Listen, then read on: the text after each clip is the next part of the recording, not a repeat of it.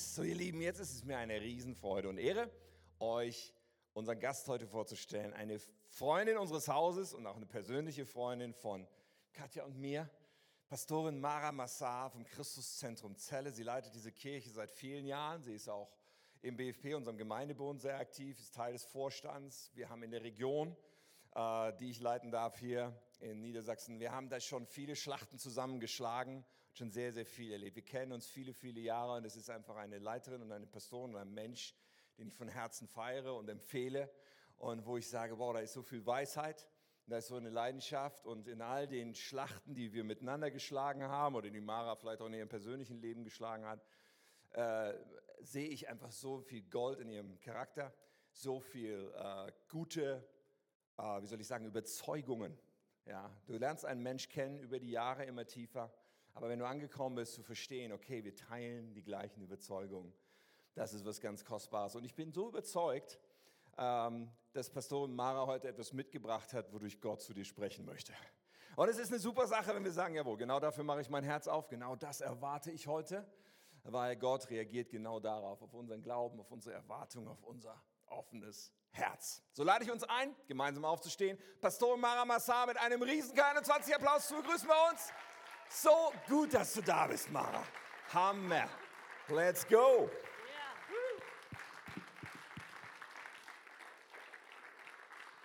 Vielen Dank. Großartig hier zu sein. Großartig hier zu sein. Habe ich schon zu Tim gesagt. Einfach genial bei euch zu sein. Nicht nur, weil so schönes Wetter ist, sondern uns verbindet wirklich ganz, ganz viel. Vielen Dank, Pastor Tim, Katja, die gerade im Unterricht ist. Ich schätze das, dass ich nicht alleine unterwegs bin, sondern äh, Menschen kenne, wie Tim und Katja, äh, höre, was Gott hier tut. Und letztendlich sind es fantastische Leiter, die durchgehen und äh, das Wort Gottes bringen und das Reich Gottes auf diese Erde bringen. Danke für eure Leidenschaft. Danke für eure Leitung. Danke für euer Herz, äh, was noch größer ist als Wunsdorf. Einfach, dass das Reich Gottes kommt in diese Region. So, vielen, vielen Dank so für eure Einladung. Weil, kennt ihr auch, oder? Manchmal kommen wir an Weggabelungen unseres Lebens und einfach zu wissen, ha, da sind Menschen, die mich verstehen. Hat mir an vielen Punkten meines Lebens schon Trost gegeben. Einfach zu wissen, da gibt es Menschen, da muss ich mich nicht erklären, da muss ich mich nicht verbiegen, da bin ich, der ich bin, so wie bei Jesus. Nur Menschen sind nicht vollkommen, aber deshalb nicht weniger wertvoll und kraftvoll in unserem Leben. Ich möchte dich ermutigen, hey, nicht allein durch dein Leben zu gehen. Das ist einfach ein Impuls. Ähm, geh nicht alleine durch dein Leben, durch deine Fragen, durch deine Zweifel, durch deine Krisen, durch deine Freude und durch deine Tränen. Geh nicht alleine, sondern da gibt es Menschen um dich, die stärken dich, die sind mit dir. Warum? Weil wir alle in einem Boot sitzen. Und manchmal denken wir, wow, wenn ich so wäre wie, wow, null Probleme. Der hat null Probleme. Stimmt das einfach nicht? Weil wir alle gleich sind. Der eine ist vielleicht mehr blau und der andere mehr rot und der dritte mehr grün, aber wir haben alle unsere Issues, wir haben alle unsere Kämpfe, wir haben alle unsere Strong Points und wir haben alle unsere Weak Points. Und da brauchen wir Ergänzung und da das Leben in einem größeren Rahmen zu sehen, nämlich den Rahmen, ich bin nicht alleine, ist nicht gut, dass der Mensch allein sei, heißt es schon von Anfang an. Das hat Gott gesagt, weil er weiß, wie wir ticken. Deshalb gibt keine Entschuldigung, sich nicht eine beste Freundin zu suchen oder Buddies zu suchen oder ganzen Rattenschwanz von Freundinnen und Freunden, was auch immer. Lasst uns das Leben gemeinsam teilen. Es ist so viel einfacher. So. Okay, und da bin ich eigentlich, nicht eigentlich, Eigentlich ist ein doofes Wort, ne? Eigentlich ist voll doof. Eigentlich ist eigentlich richtig doof, weil man, man nimmt ja wieder was weg. Eigentlich nimmt man wieder was weg von dem, was man sagen möchte. Also, da bin ich mittendrin im Thema. Und äh, so während der Anbetung habe ich gedacht, wow, das ähm, ist, ist etwas, was ich hier lassen möchte heute Morgen. Wenn ich sagen würde, ich lasse mein Herz irgendwo, dann möchte ich das heute Morgen hier lassen was mir so auf dem Herzen ist. Und ich sehe auch so viele junge Menschen hier. Und darf ich euch sagen, ihr seid nicht die Kirche der Zukunft, ihr seid die Kirche. Nicht erst der Zukunft, sondern ihr seid die Kirche. Ihr seid da, ihr sitzt hier und ihr wärmt nicht nur die Stühle. Ich bin inspiriert von eurer Leidenschaft. Hey, das ist fantastisch zu sehen, wenn die Hand Gottes auf dem Leben eines Menschen ist, natürlich egal welchen Alters. Aber ich möchte euch so anfeuern und euch ermutigen. Hey, ihr macht das hammermäßig und ihr seid die Kirche K21 und das sind Menschen, die vor euch gehen und mit euch gehen und euch zur Seite stehen und einfach großartig euch zu sehen. Und deshalb mein, mein Herz ist äh, zu sehen, dass Menschen ihr Potenzial, was sie haben in Jesus, auch bedingt durch meine eigene persönliche Geschichte natürlich, dass sie ihr volles Potenzial ausschöpfen im Leben. Und dass wir es lernen, mit einer Spannung zu leben zwischen dem, es ist noch nicht so, wie es sein sollte, Pastor Tim hat es vorhin gesagt, aber das Reich Gottes kommt. Und manchmal leben wir in so einer Spannung. Jeder von uns hat mindestens in einem Bereich seines Lebens so eine Spannung, wo du sagst, wow, da bete ich schon so lange. Vielleicht betest du, dass dein Arbeitskollege, dass dein Schulkamerad, wer auch immer, dass deine Schwester, deine Eltern, wer auch immer zum Glauben kommt. Und du lebst mit einer Spannung zwischen dem, ich bete dafür, aber es ist noch nicht. Und dann bist du hin und her und du betest und du hältst das Vertrauen. Und das ist so gut, mit dieser Spannung umgehen zu lernen, zu lernen umzugehen, so rum. Warum? Weil es immer diese Spannung geben wird. Zwischen dem, es ist schon da und es ist noch nicht. Jesus kam und hat gesagt, ich bringe euch das Reich Gottes, aber es ist noch nicht. Es kommt noch. Es kommt noch in Form der Ewigkeit. Es kommt noch in Form, dass Gott auf diese Erde zurückkommen wird. Es ist da, aber noch nicht ganz. Es ist sichtbar durch Zeichen und Wunder und Menschen entscheiden sich, Menschenleben werden verändert und das feiern wir großartig und auf der anderen Seite sehen wir, da ist es noch nicht so da, da ist es noch nicht durchgebrochen und da braucht es noch und da geht es noch und in dieser Spannung leben wir. Und ich habe vor, äh, ich kann nicht mehr sagen, wann das genau war, vor einigen Jahren habe ich äh, eine DVD in die Hände bekommen. Ich bin nicht der DVD-Gucker. Auch nicht Netflix. Ich oute mich. Auch nicht Prime. Ähm, ich bin richtig old school. Old school mit, ich habe noch eine Fernsehzeitung. Wisst ihr, was das ist? Da kann man gucken, wann was kommt. ja, old school. Ich bin ein bisschen älter. Old school, Fernsehzeitung, ich oute mich mal. Und dann ähm, habe ich diese CD, DVD bekommen. Wisst ihr vielleicht auch gar nicht mehr, was das ist. Das sind so silberne Scheiben. Die ist hier drin. Und das äh, braucht so ein Gerät, das heißt DVD-Player. So, da schiebst du die, die rein und dann kannst du es gucken. Ähm, und diese DVD heißt Hidden Figures. Äh, hat den Untertitel Unerkannte Heldinnen. Und es ähm, drückt so gut. Ich habe den Film dreimal hintereinander gesehen, weil ich nicht genug davon kriegen konnte über diese Aus oder von dieser Aussage dieses Filmes. Und in diesem Film, und ich will nicht den Film promoten, sondern vielmehr daran aufhängen, was ich euch mitgeben möchte heute Morgen. In diesem Film gibt es also drei Frauen, Catherine Goebel, Dorothy Vaughan und Mary Jackson. Und äh, es sind drei afroamerikanische Mathematikerinnen.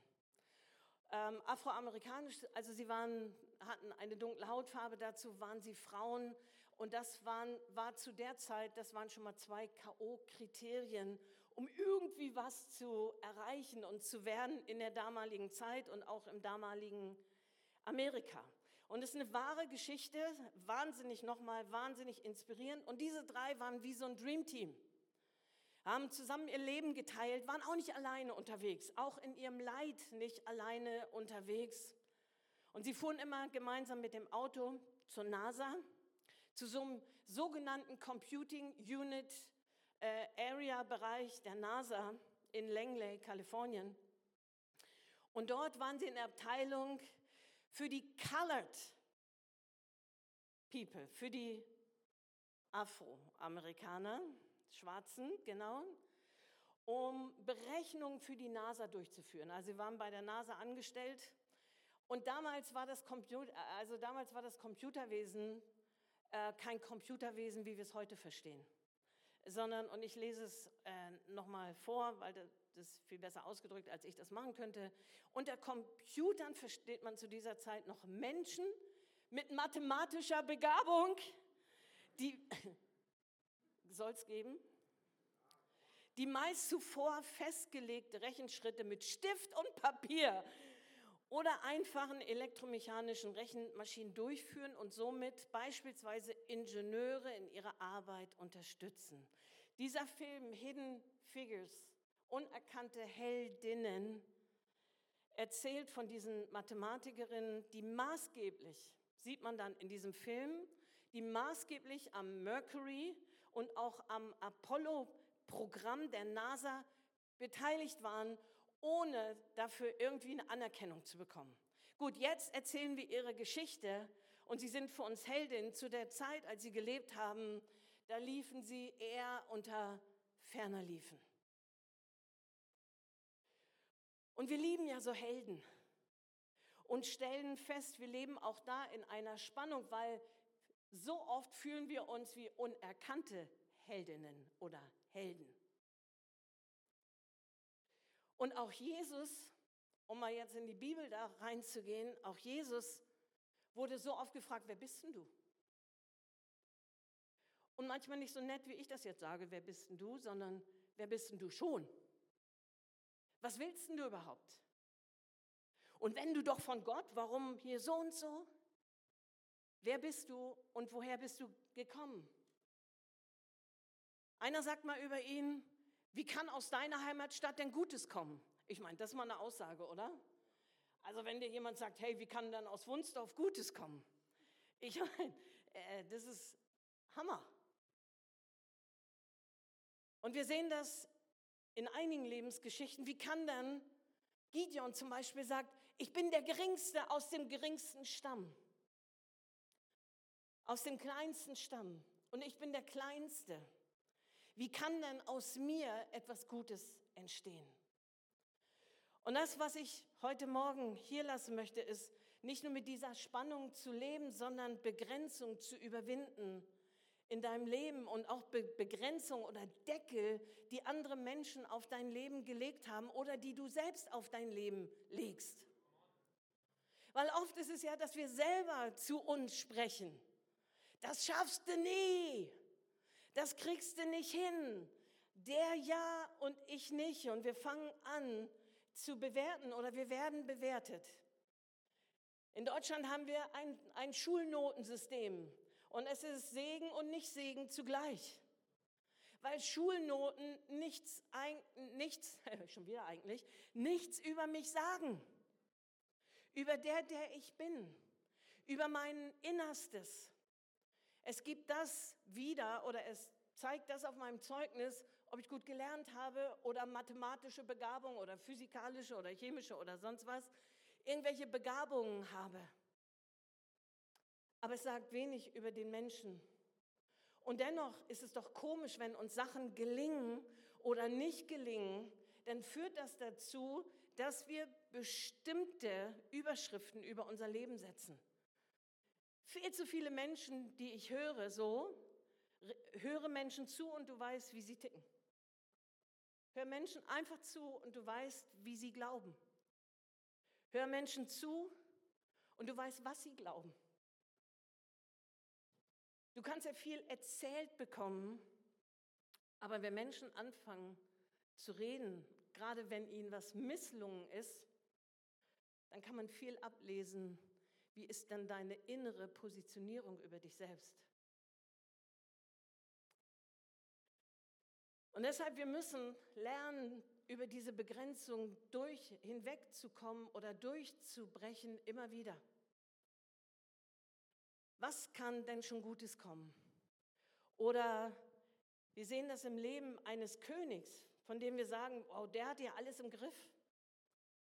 Und ich möchte ein bisschen seine Lebensgeschichte entfalten und daran aufhängen, was es bedeutet, durch Begrenzung oder mit Spannung zu leben und durch Begrenzung immer wieder durchzubrechen. Und ich glaube, das ist etwas, was Gott immer wieder in unser Leben hineinspricht, dass wir uns nicht selber begrenzen. Wer hat denn gesagt, dass es nicht möglich ist? Wer hat gesagt, dass es dir nicht möglich ist? Wer hat gesagt, dass du ein Versager bist? Und wir gucken uns das Beispiel an von einem König, den kennt ihr, von einem Musiker, den kennt ihr. Und dieser junge Mann und dann ältere Mann, König, der heißt David. Und wir würden ihn nicht unbedingt verorten als jemanden, der erstmal durch Begrenzung durch muss und immer wieder konfrontiert war mit Begrenzungen, Limitationen, die andere Menschen auf ihn gelegt haben, wo wir merken, wow, also damit hatte David zu kämpfen, dass Menschen auch keine gute Meinung von ihm hatten. Und er unterm Radar durchlief. Er war auch so ein unerkannter Held. Und ich möchte mal ein paar Bibelstellen vorschieben und uns dann mit auf die Reise nehmen und dass wir durch drei Punkte gehen. Ich lese mal 1 Samuel 16, Vers 11. Die Szenerie ist folgende. Der Prophet Samuel wurde von Gott instruiert, geh nach Bethlehem zum Haus Isais und salbe dort einen seiner Söhne. Er hatte acht Söhne, der Isai. Salbe einen seiner Söhne zum nächsten König. Damals hatte König Saul noch geherrscht.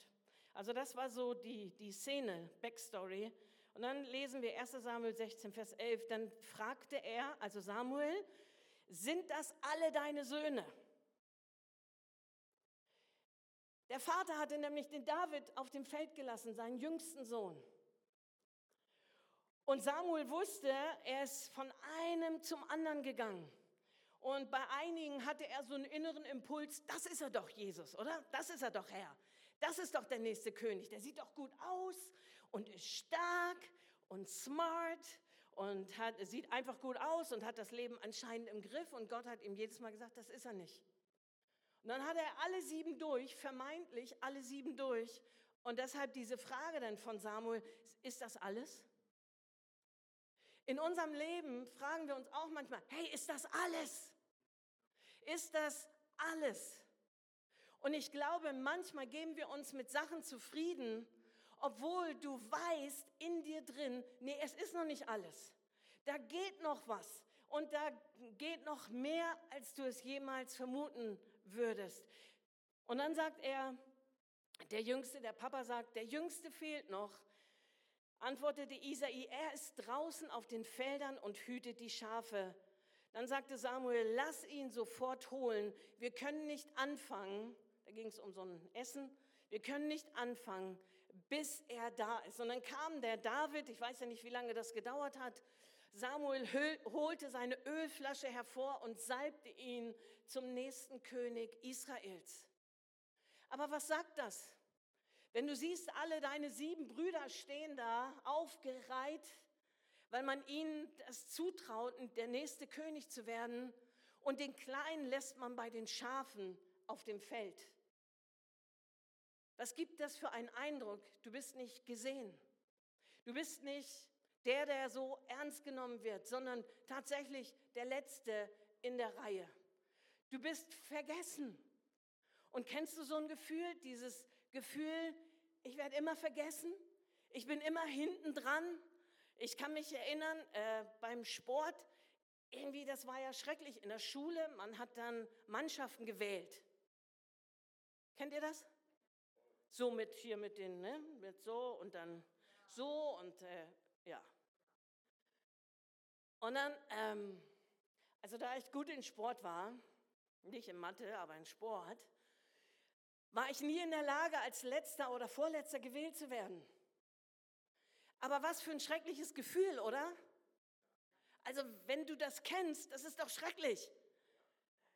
Hör, dann nehme ich noch die Jessie. Muss ich ja. Ist ja keiner mehr übrig. Na, und ich nehme den Toni, die Flasche.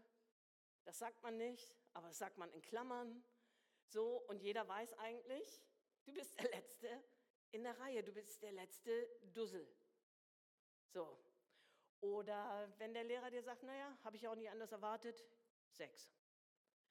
Ich meine, das spricht doch alles Bände, solche Sachen. Und dann geht es weiter im Leben von David.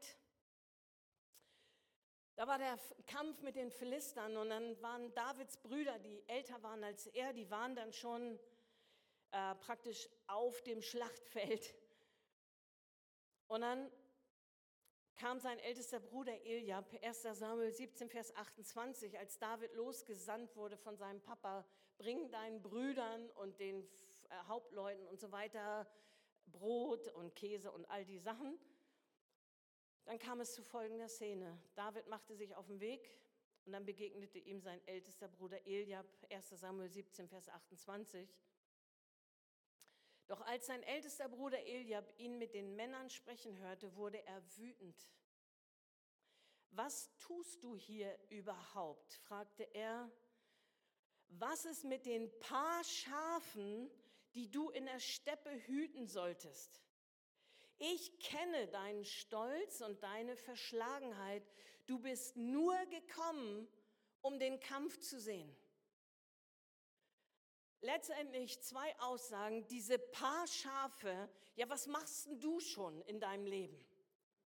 Was für eine Vermessenheit von dem Elia zu seinem jüngeren Bruder zu sagen, hey, die paar Schafe, das ist doch gar nichts.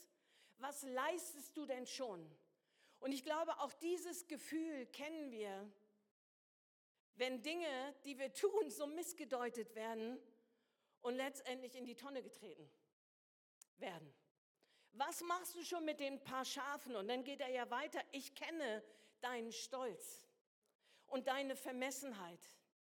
Wenn dich jemand so in die Schublade drängt und einschachtelt, dass dir Hören und Sehen vergeht. Weil das, was David nicht war, war stolz und vermessen in dieser Situation. Sondern er wurde ja dorthin geschickt von seinem Papa und ich meine, da sieht man ja ungefähr das Ranking zu seinen Brüdern. Dritte Situation. König Saul, der hat ihm auch nichts zugetraut. Kann man auch menschlich verstehen. 1 Samuel 17, Vers 33 bis 34a. Saul entgegnete, es ist völlig ausgeschlossen. Hast du das schon mal gehört? Hey, es ist völlig ausgeschlossen, dass du das machst. Es ist völlig ausgeschlossen, dass du das hinkriegst. Es ist völlig unmöglich. Du hast nicht die Kapazität oder was auch immer. Dass du gegen diesen Philister kämpfst, du bist noch ein Junge und er ist schon von Jugendheit, Jugend auf ein Krieger. Und dann so stark, was wie es hier heißt, aber ganz dick unterstreichen und umkreisen, aber David gab nicht nach. Und er ging durch diese Begrenzung oder durch diese Aussage, die, die das Potenzial hat, ihn zu begrenzen. Er hätte ja auch sagen können, okay, du bist der König, Chef, ich gehe jetzt nach Hause und gehe wieder ganz safe zu meinen Schafen. Aber in seinem Herzen war etwas ganz anderes. Und deshalb heißt es hier, aber David gab nicht nach. Dieser Aberglaube wieder, den wir so oft in der Bibel finden. Die Situation ist unmöglich. Es wird dir das nicht zugetraut, aber Gott. Aber Gott hat gesprochen. Aber Gott kann überbitten und verstehen Dinge tun, die wir nicht für möglich halten. Aber Gott ist im Wunder Business. Aber Gott ist in der Lage, mein Leben zu gebrauchen. Aber Gott ist in der, in der Lage, aus dem Mist meines Lebens Dünger zu machen und einen Segen zu machen. Aber David gab nicht nach.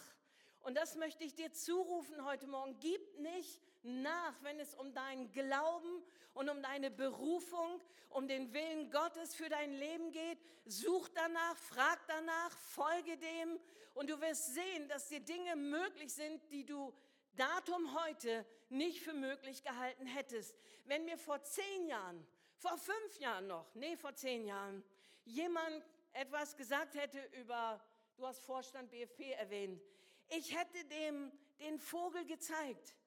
Nicht, weil es etwas ist, das habe ich gesucht und das brauche ich für meinen Selbstwert, im Vorstand zu sein, sondern nein, überhaupt nicht. Aber ich habe es überhaupt nicht für möglich gehalten. Und deshalb jeden Tag zu gehen, mit den Möglichkeiten zu rechnen und mit der Wahrheit Gottes unterwegs zu sein, es wird dich genau dahin bringen, zu sagen, aber ich gebe nicht nach, sondern ich folge dem Ruf Gottes in meinem Leben. Und dann erlebte der David, dass der Goliath ihn verhöhnt hat.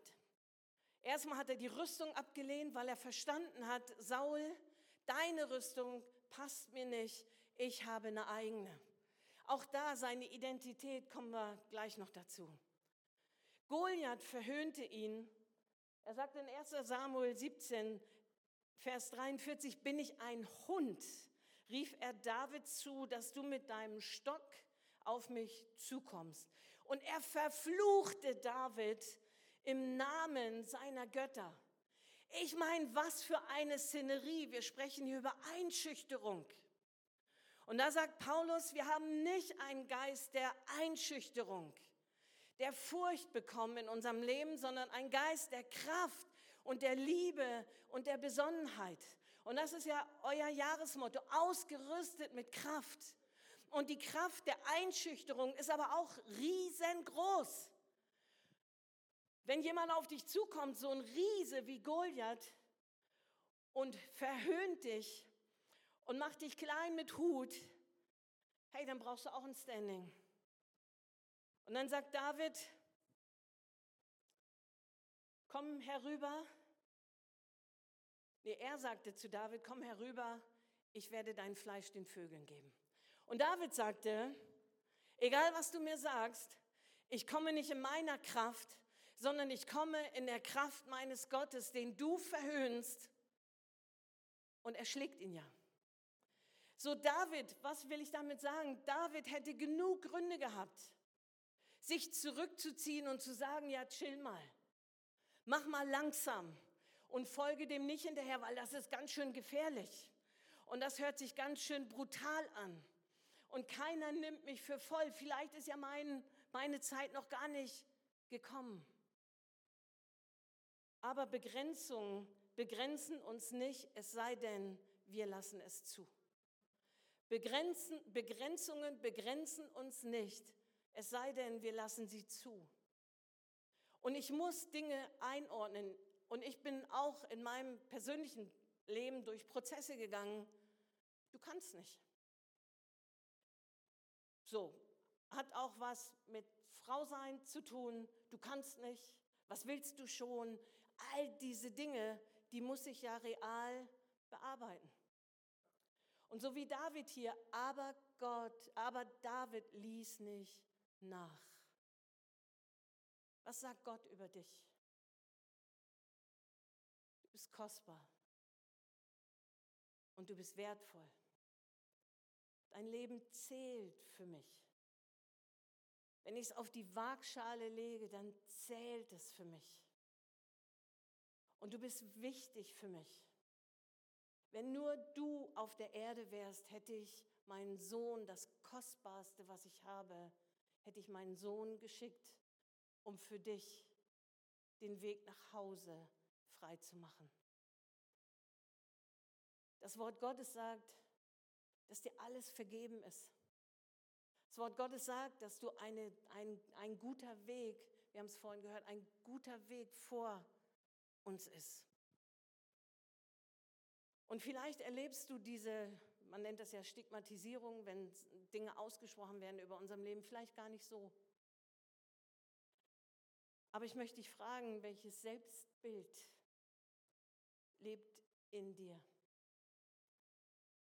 Kannst du wie ein David sagen, ich weiß, wer ich bin? Ich weiß, wer ich bin. Bin ein geliebtes Kind von Gott. Das heißt nicht, dass ich vollkommen bin, das war ein David auch nicht. Aber er war ein Mann nach dem Herzen Gottes und ich glaube als allererstes, weil er um seine Identität wusste. Er wusste, wer er war. Und das hat ihm erlaubt, die Stimmen der Menschen einzuordnen in seinem Leben.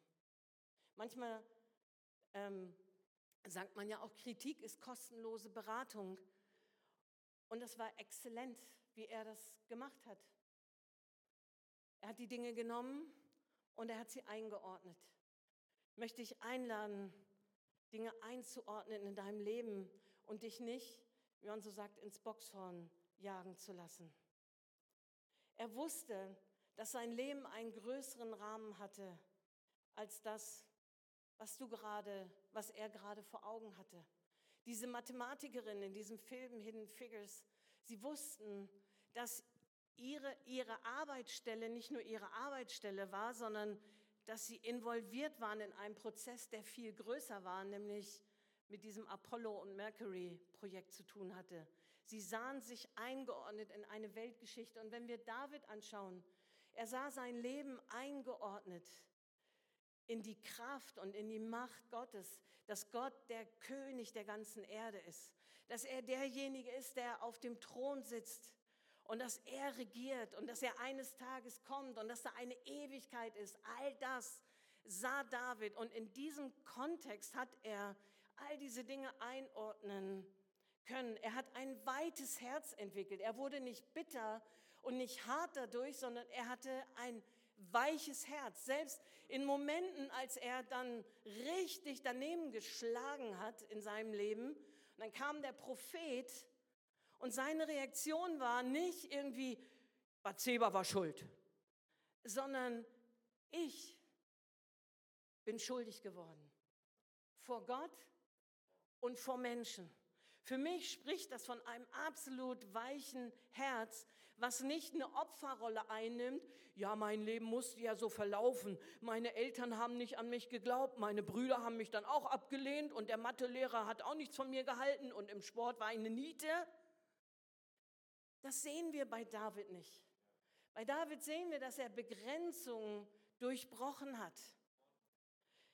Hey, und ist es nicht so, im Sport, wir lieben, ich mag Sport, im Sport lieben wir Sportler oder dann Spieler oder was auch immer, die in dieser sogenannten Crunch-Time, dann, wenn es drauf ankommt, so richtig da sind und fighten und die Bälle jagen und ob das beim Handball oder Fußball oder sonst wo ist, du siehst die, die haben ein Gesicht, das so klar ist und so ähm, zielorientiert ist und uh, die brüllen wie die Löwen, also vielleicht nicht laut, die spielen wie die Löwen und sind voll da in dieser Crunch-Time. Und ich kann mir vorstellen, David war so jemand, der war voll da, als es drauf ankam. Und er wusste sein Leben einzuordnen. Es ist noch ein großer Unterschied, ob ich morgens aufwache und sage, naja, wieder so ein Tag. Ich warte mal, bis Corona vorbei ist. Wieder so ein Tag. Wieder regnet es draußen. Oder ob ich aufwache und ob ich mich damit beschäftige, wie ich an diesem Tag andere Menschen ermutigen und segnen kann. Ist doch ein riesen Unterschied. Und das sind doch die Begrenzungen, mit denen jeder von uns lebt. Ja, mache ich den Wecker noch mal auf Schlummern und dann schlummer und döse ich so in den Tag rein. Oder dass ich sage, ich bin ein disziplinierter Mensch. Der Snooze-Knopf kommt aus und ich stehe auf, mache mir meinen Kaffee oder meinen Saft oder meinen Smoothie oder sonst was. Nicht Smoothie, sondern Smoothie. So, toll. Und dann bin ich da. Warum? Weil ich ein disziplinierter Mensch bin. Weil ich weiß, dass dieser Tag ein Tag ist, den Gott gemacht hat, der Gutes über mein Leben ausspricht, der diesen Tag geplant hat mit guten Begegnungen. Begegnung mit ihm, Begegnung mit Menschen. Ein Tag, an dem ich Gelegenheit habe zu wachsen.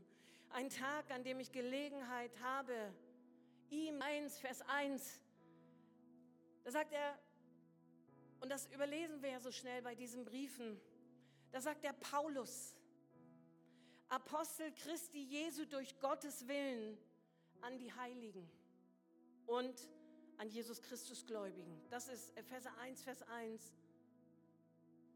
Er weiß, wer er war. Wer bin ich? Who am I?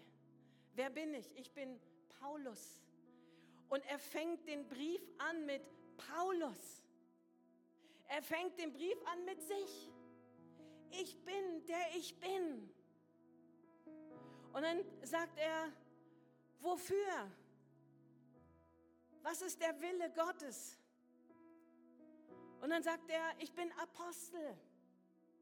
Und auch wenn du kein gerufener Apostel bist, vielleicht bist du zurzeit, ich bin gerufene Hausfrau, ich bin gerufene Mutter, ich bin gerufene Schülerin, dann ist genau das deine Bühne, so wie Paulus das beschreibt, durch Gottes Willen. Das ist die Season, die, die Zeit, in der du gerade lebst in deinem Leben. Und diese Zeit ist es wert, dass du dein bestes Leben da reinlegst. Und dass du sagst, Begrenzung werden mich nicht länger begrenzen. Wer hat gesagt, dass es nicht möglich ist? Wer hat gesagt, dass ich eine Niete bin?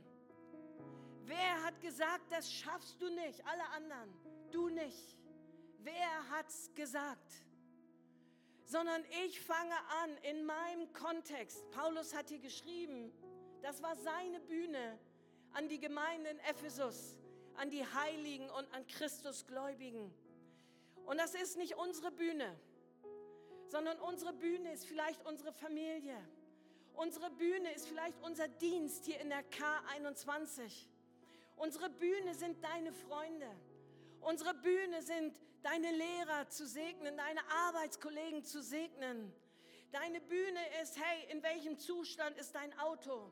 In welchem Zustand ist deine Familie? Dann ist das deine Bühne. In welchem Zustand ist deine Beziehung zu Jesus Christus? Dann ist das deine vorrangige Bühne. Es sind nicht die big, big things. Es sind die kleinen Entscheidungen, die das Große ermöglichen und einen Raum schaffen, dass Gott Unmögliches möglich macht und in mein Leben, in dein Leben hineinbringen kann. Hey, und hier ist so viel Potenzial. Und deshalb lebe dein bestes Leben. Und wenn du dann der Erste bist, letzter Gedanke, wenn du der Erste bist, dann werden andere dir folgen. Als David den Goliath getötet hat, dann hat Israel gewonnen. Die Philister sind geflohen. Bye bye, goodbye.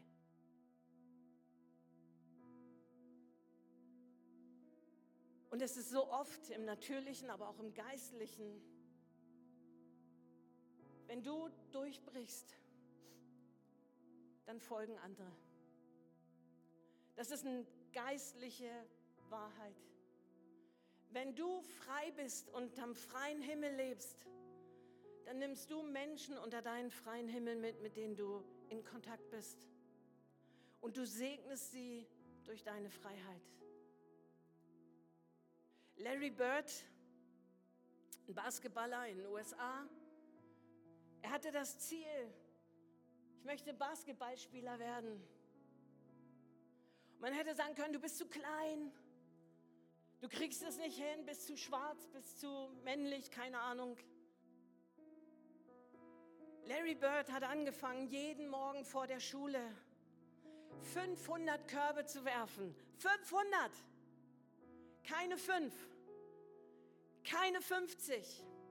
500 Körbe vor der Schule. Was hat das bedeutet?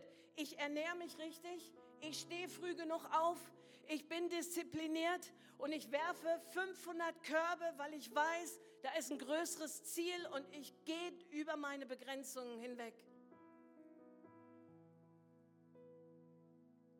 Und er hat gespielt. Diosthenes, einer der einflussreichsten Redner in der Antike, habe ich nachgelesen. Er hat einen Sprachfehler. Wisst ihr, und Sprachfehler ist nicht so super, hören alle, oder? Und wenn du den Traum hast zu reden und du hast einen Sprachfehler, ich weiß nicht, wie gravierend der war, aber wisst ihr, was er gemacht hat? Er hat nicht gesagt, Mama, ich habe einen Sprachfehler, ich kann nicht reden. Er hat Kiesel mit Kieselstein in seinem Mund, hat er das Reden geübt. Und mit der Zeit hat er dadurch seinen Sprachfehler verloren. Und wie gesagt, er war einer der einflussreichsten Redner der Antike. Aber was gehört dazu? Eine Entschlossenheit, mich nicht begrenzen zu lassen durch meine Umstände. Es regnet, heute kann ich nicht raus. Es ist zu kalt, heute kann ich auch nicht raus. Es ist zu heiß, heute auch nicht. Sondern zu sagen, ich lebe mein bestes Leben in dem, was mir gegeben ist. In meinem Lebensrahmen lebe ich mein bestes Leben und lege alles rein. Ein letztes Beispiel, mein Lieblingsbeispiel. Roger Bannister, kennt ihr vielleicht. Er ist eine Meile gelaufen und man hat gesagt, es ist bis 1954 hat man gesagt, es ist nicht möglich, eine Meile, das sind etwas äh, 1,6 Kilometer, es ist nicht möglich, eine Meile unter vier Minuten zu laufen. Er hat gesagt, ich schaffe das. Und er hat es geschafft. Und man spricht heute von einem Roger Bannister-Effekt. Und das bedeutet, dass der Glaube an die Möglichkeiten des Unmöglichen in einem Menschen vorhanden sein kann und gefördert wird. Roger Bannister-Effekt. Wer hat gesagt, dass es nicht möglich ist, eine Meile unter vier Minuten zu laufen? Und äh, der Effekt bestand darin, nachdem er es gezeigt hat, dass es möglich ist, sind Dutzende von anderen ihm hinterhergelaufen und sind die Meile unter vier Minuten gelaufen. Dein Leben hat einen unvergleichlichen, einen riesen Einfluss auf andere Menschen. Ob du das fühlst, ob dir Menschen ständig sagen, wow, du bist so positiv, spielt überhaupt keine Rolle. Deine Entscheidung triffst du nicht nur für dich, sondern auch für Menschen, mit denen du lebst. Eine gute Haltung hier in der K21, die kann man riechen, die kann man fühlen, ohne dass ich mit jedem von euch reden muss. Eine Haltung multipliziert sich. Dieser Geist, der in David war, ist auf Multiplikation angelegt. In der Schule, hey, da bist du ein Einflussträger. Da am Arbeitsplatz, da kannst du deinen Einfluss, deine Beziehung zu Jesus nutzen, um Salz und Licht zu sein. Dazu lade ich dich herzlich ein. Die Spannung kann dir niemand nehmen. Aber wenn Jesus sich auf unsere Spannung des Lebens legt, dann gehe ich mit seiner Gegenwart. Und dann gehe ich mit seinem Frieden. Und dann gehe ich und ich weiß, ich bin nicht allein. Das wünsche ich dir, das wünsche ich uns, dass wir Menschen sind, die immer wieder durchbrechen und erleben, ich tue es nicht nur für mich. Ich bin diszipliniert, auch für andere. Ich sage immer wieder aber, nicht nur für mich, sondern für andere. Ich gebe nicht nach, nicht nur für mich, sondern auch für andere. Was für eine Ermutigung. Ich möchte gerne für euch beten. Ich möchte gerne für dich beten, wenn du heute hier bist und du sagst, ich möchte so gerne eine persönliche Beziehung zu Jesus Christus. Dafür möchte ich gerne beten. Wollen wir aufstehen gemeinsam? Das ist doch gut. Und dann möchte ich gerne für euch beten, für dich ganz persönlich in deinem Leben. Hey, dass du erlebst, wie du durchbrichst, Stück für Stück und Schritt für Schritt.